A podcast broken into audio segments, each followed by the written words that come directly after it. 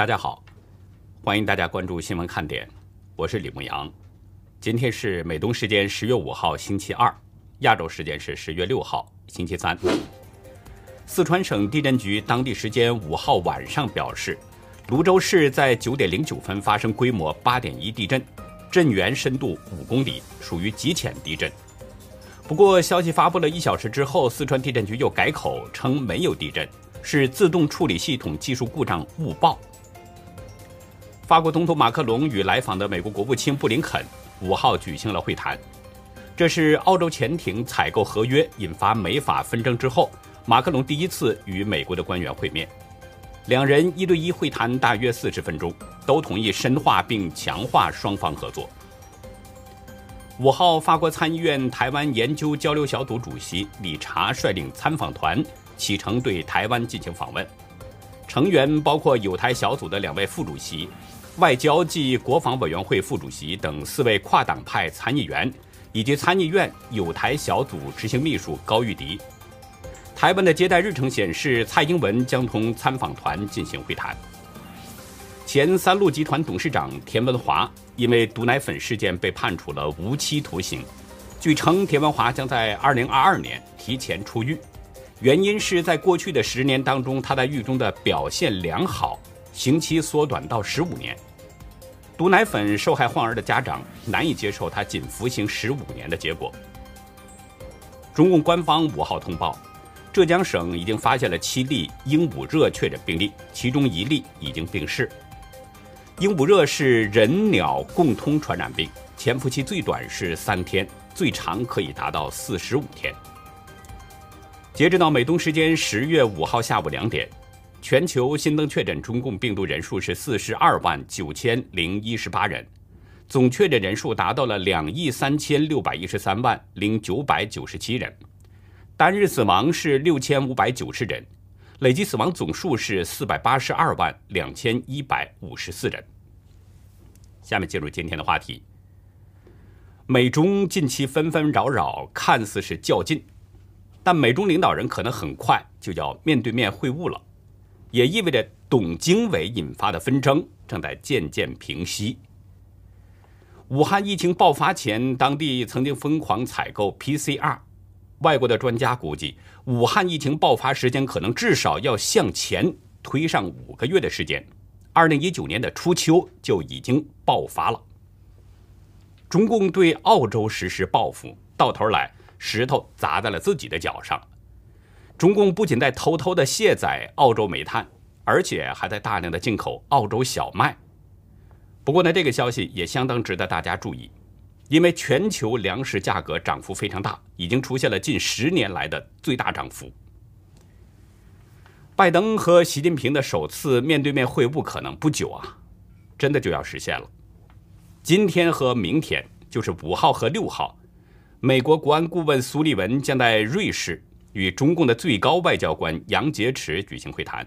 双方会谈的一个重要议程就是协商拜习会。有中共背景的香港南华早报引述熟悉会议细节的消息人士透露，苏利文与杨洁篪的这次会谈主要就是重新建立美中沟通渠道，并就拜登和习近平的会面达成共识。一位知情人表示，这可以看作是双方试图重建沟通渠道、落实两国领导人共识的一次会晤。另一位消息人士说呢，杨洁篪五号已经离开了中国，议程上的一个项目。是拜登和习近平举行峰会的可能性。路透社向中共的外交部查询，但是没有得到回应。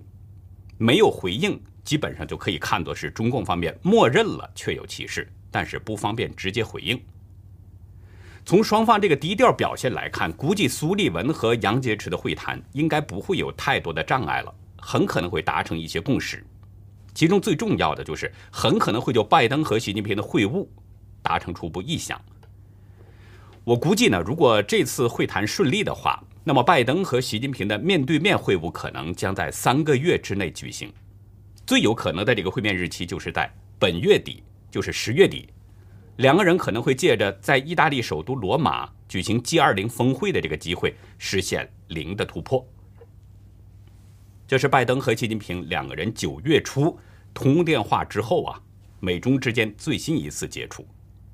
也就是说，苏利文和杨洁篪他们两个人是奉旨再次会晤。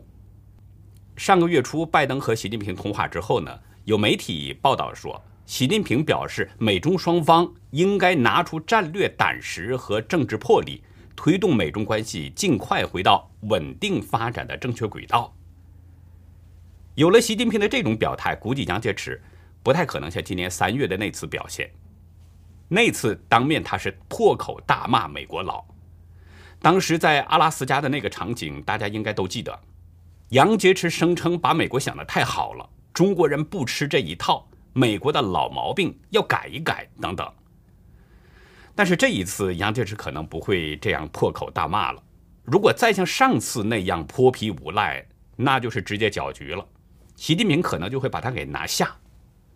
而且上次。杨洁篪大骂美国佬，据传是有一个重要的原因，就是呢，杨洁篪是奉命来向美国要叛逃的中共国安部副部长董经纬，但是美国国务卿布林肯表示，董经纬不在美国。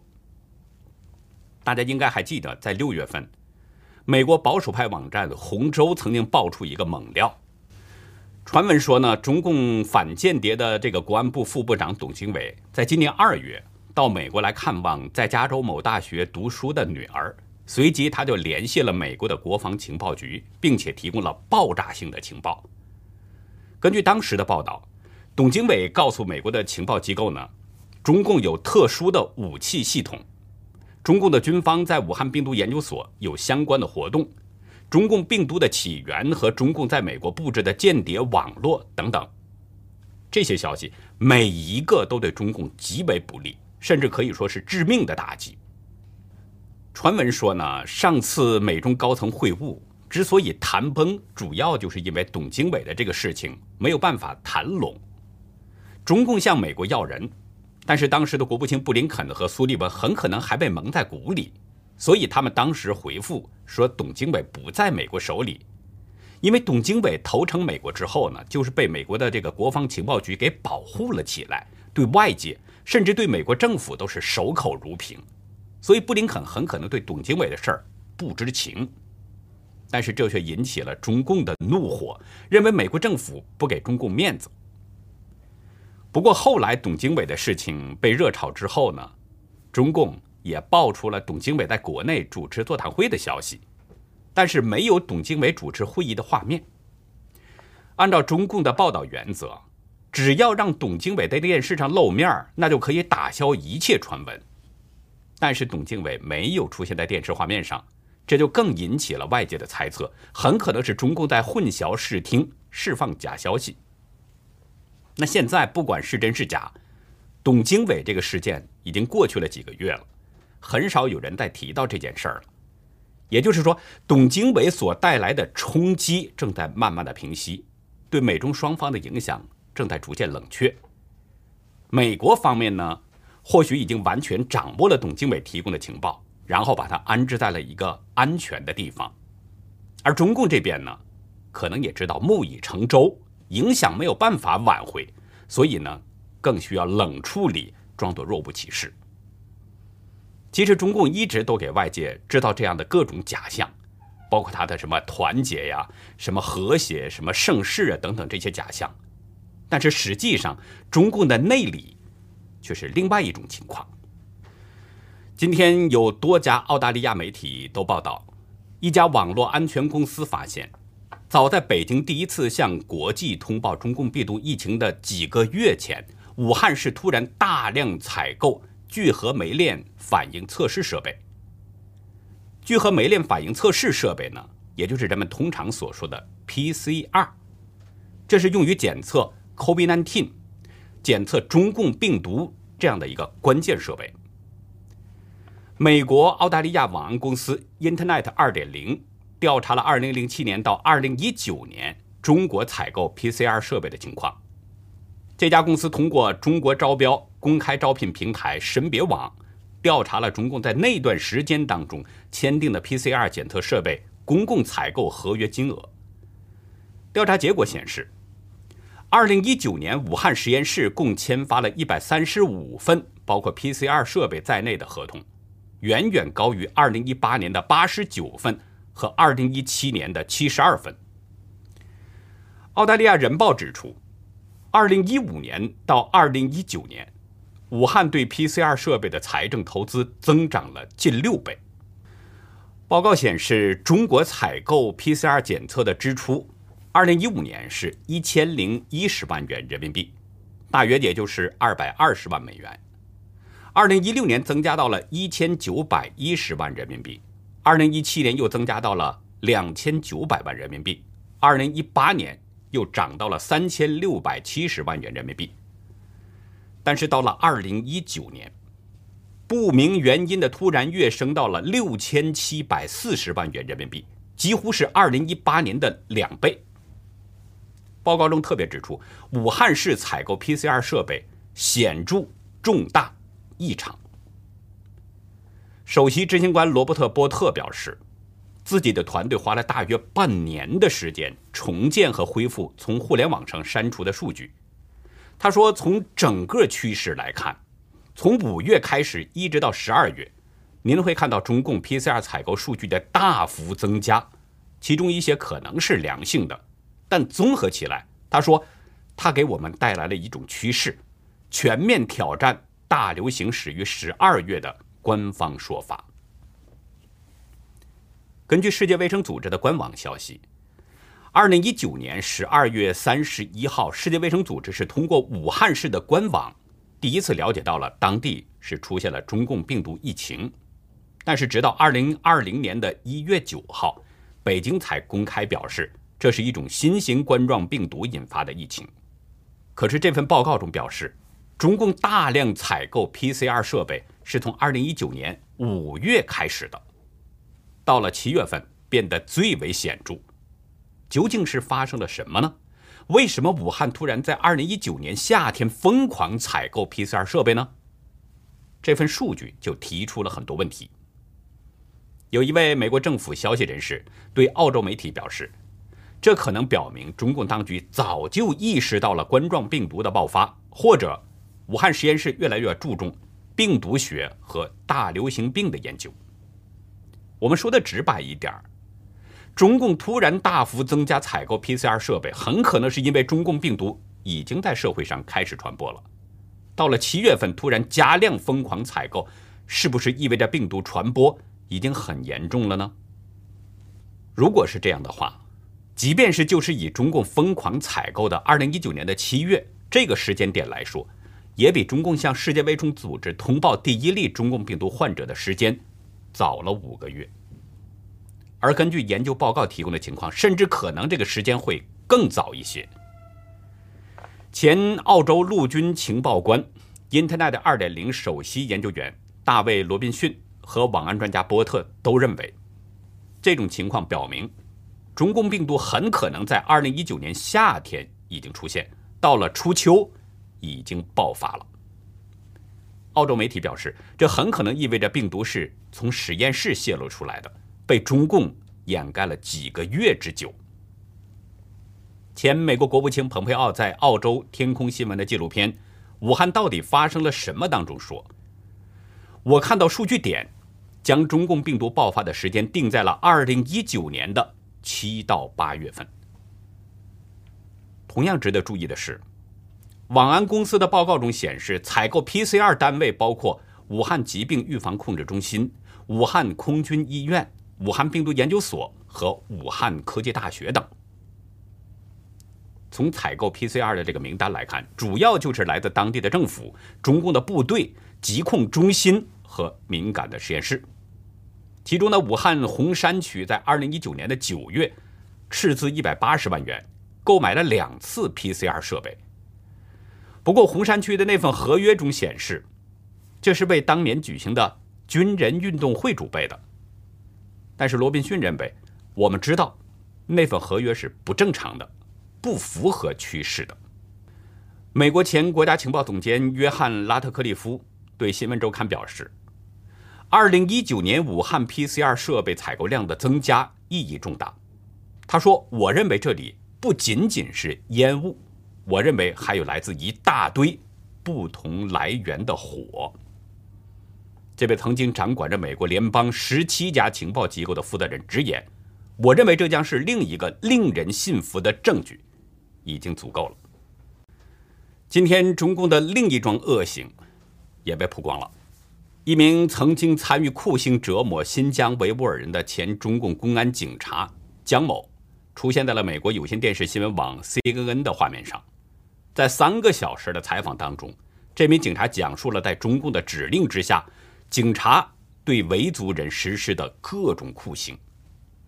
据 CNN 报道，蒋某目前呢正在欧洲流亡。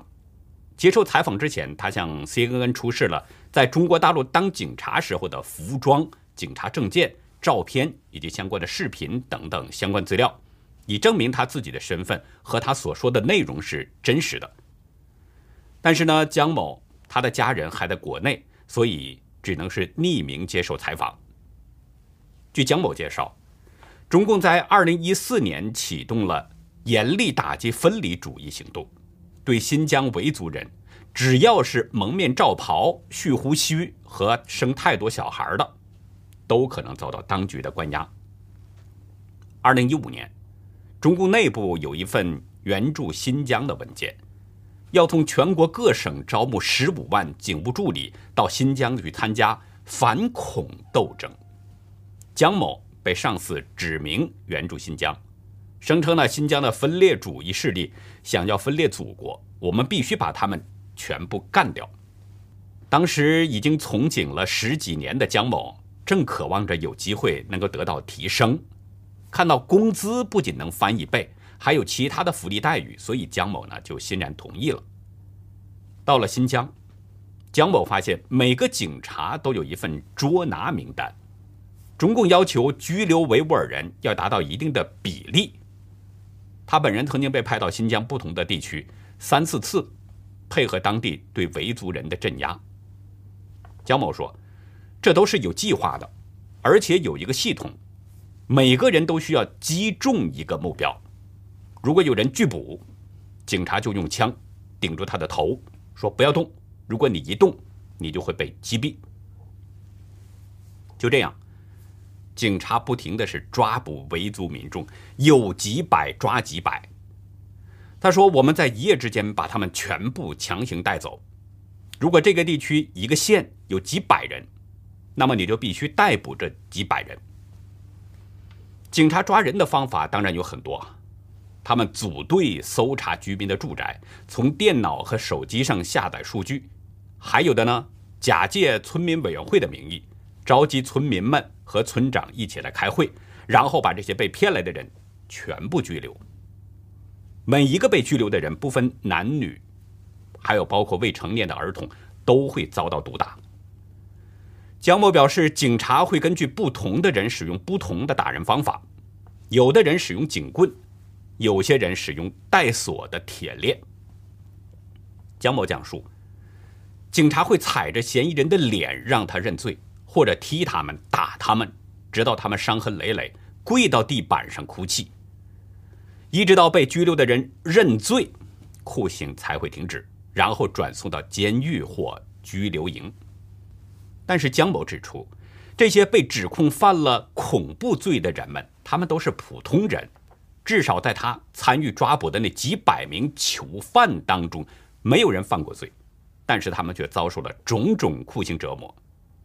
他说，这些被关押的人，经常连续几天不让睡觉，期间不给食物、不给水，还有的警察把人靠在铁的或木质的老虎凳上。也有把人吊在天花板上，对他们使用性暴力、电击或者水刑。对早前外界指控的性酷刑，姜某证实：如果你想让人招供，就用有两个尖端的电棒，在尖端绑上电线，将电线夹在被拘留者的生殖器上。还有一个非常普遍的措施，看守人员命令囚犯强奸和虐待新来的男囚犯。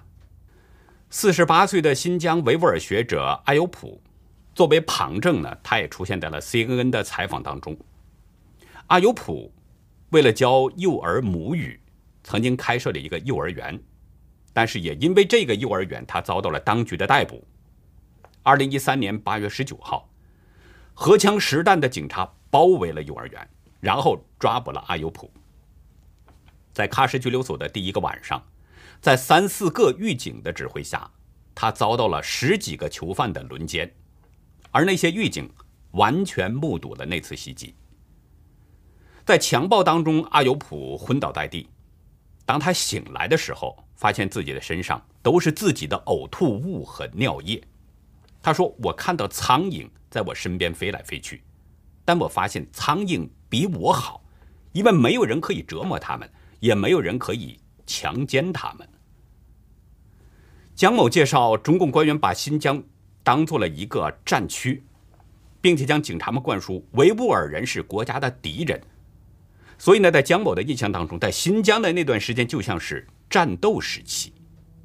很多警察把这事看作了一份工作，有些人呢是心理变态者，所以在审讯的过程当中经常使用严重暴力。姜某承认，自己在参与审讯的过程当中，也经常不得不扮演坏警察，因为一年内有九十万维吾尔人和其他少数民族被拘留，如果。蒋某抵制的话，可能也会被抓捕。但是呢，蒋某表示，虽然不得不扮演坏警察，但是他避免使用最严重的暴力。尽管如此，蒋某还是没有办法去面对那些被抓的、被打的、曾经酷刑的人，不能跟他们去面对面。他说自己会害怕，会立刻离开。那一段新疆的经历，给蒋某的心里留下了深深的烙印。虽然目前是旅居在欧洲，但是呢，他却因为新疆的经历出现了失眠。那些受刑者遭受痛苦的画面，经常在他的脑海中回荡，让他接近崩溃。我们接下来呢，关注一下大陆的煤电情况。中国大陆最大的煤炭生产省山西，昨天已经启动了防汛四级应急响应。彭博社报道说，暴雨和洪水已经使山西全省转移了一万多人。有二十七座煤矿被迫停产了。据央视报道说呢，从二号开始，山西大部分地区都有降雨，局部地区还出现了暴雨。山西当局已经连续发布了地质灾害、山洪灾害等气象风险。正值大陆的电力紧张阶段，煤炭大省突然出现这种情况，那无疑将使大陆的能源危机雪上加霜。据浙江日报报道说。当局为了缓解电煤紧张状况呢，第一次从哈萨克斯坦进口了煤炭。经过三十天的长途跋涉，昨天，十三点六万吨的哈萨克斯坦煤已经海运到了浙江舟山。熟悉地理的朋友可能知道，哈萨克斯坦跟中国大陆陆路是接壤的。如果走陆路交通的话呢，很快就能把煤炭运到中国。但是中共不走陆路运输，他却选择了走远途的海运运输，绕了一个大圈。对这一点啊，中国官媒倒是说了一次实话，因为陆路运输成本高昂，所以呢宁可绕远儿，多耗些时候也要走水路，就是为了省下一点成本。一直号称厉害国。崛起的大国，号称世界第二大经济体，竟然连这点小钱儿都得算计。看来厉害国的这个体制太弱了，有点弱不禁风了。一点运输费用都把中共给折腾的够呛，让中共现了原形，也算是丢人丢到家了。不过还有让中共更丢人的，中共在偷偷的卸载澳洲煤炭，运到国内去使用了。英国金融时报报道。一家船舶经纪公司的首席分析师李斯蒂奇表示，从中共一年前的禁令生效以来啊，在中国港口以外等候的几艘澳洲货船，上个月终于靠港了。李斯蒂奇指出，靠港的船只吃水深度有了改变，显示船上的煤炭已经卸货，估计大约是卸下了四十五万吨。能源研究公司开普勒也指出。上个月共有五艘在港外等候的货船，已经卸下了三十八万三千吨澳洲燃料煤。贸易商认为，卸下的煤炭呢，不太可能是转卖给其他国家，因为中共当局已经暗示将允许通过海关。市场调查机构 IHS 大中华能源研究部主管董拉拉，他表示，中共对澳洲的整体政策不会有大幅改变，但很显然，悄悄卸载澳洲煤炭，带有政策松绑的信号。这是有多打脸？还是不得不使用澳洲的煤炭？我在前面至少有两期节目中的谈到过，中国大陆出现煤炭紧张的状况。主要原因之一呢，跟中共制裁澳大利亚、限制进口澳洲煤炭有关。中国以前主要就是从澳大利亚进口煤炭进行冶金和发电。仅仅2019年，中共就进口了137亿澳元的澳洲煤炭，折合成人民币大约是644亿3200多万。中共突然限制进口澳洲煤炭，他就得找到替代出口国。把澳洲这煤炭这个大缺口给补上，但世界上能够和澳洲煤炭相比的国家几乎没有。这个世界第一大煤炭出口国无可替代，因为澳洲煤炭不仅价格低，而且质量好，能效高。我早就说过，中共这一步非常愚蠢，愚蠢至极。它限制澳洲的大麦。限制葡萄酒、限制肉类和龙虾等等，这些对中国的影响呢，其实都不算太大。因为限制这些呢，受影响的主要就是一些中共的权贵们，普通百姓吃不起龙虾，也喝不起葡萄酒，肉类吃的也不多。这些主要都是那些中共的权贵们在享用。但是限制澳洲煤炭这个影响面就太大了。现在全国都在闹煤荒，都在拉闸限电。全国百姓都在骂中共祸国殃民，人们都看到了中共的邪恶。这时候，中共又不得不灰头土脸的去偷偷的卸载澳洲煤炭，这脸打的是啪啪的响。但是中共被抽脸的也不只是煤炭这一样，还有粮食问题，中共很可能也得向澳大利亚继续低头。前不久，联合国粮农组织呢有一个重磅消息。今年八月啊，全球的粮食价格已经上升到了近十年来的最高水平。据推测呢，国际的这个粮食价格还将继续维持高位。根据粮农组织的消息，受到疫情的影响啊，全球的这个粮食价格指数从去年上半年就不断攀升。今年五月，不仅是连续第十二个月上涨，而且还出现了十多年来最快的单月涨幅。粮食价格上涨的主要因素，主要就是由于疫情导致全球的运输成本增加。另外还有越南、哈萨克斯坦，还有其他的那些欧亚经济联盟在内的十几个国家，都宣布或启动了部分粮食出口限制。其中越南暂停了大米出口，柬埔寨禁止了白米和稻米出口，哈萨克斯坦对小麦和面粉出口实行配额制。全球最大的稻米出口国印度。农产品出口停滞等等，这些因素就造成了今年前八个月全球食品价格上涨了百分之三十四点九，这个涨势是相当凶猛。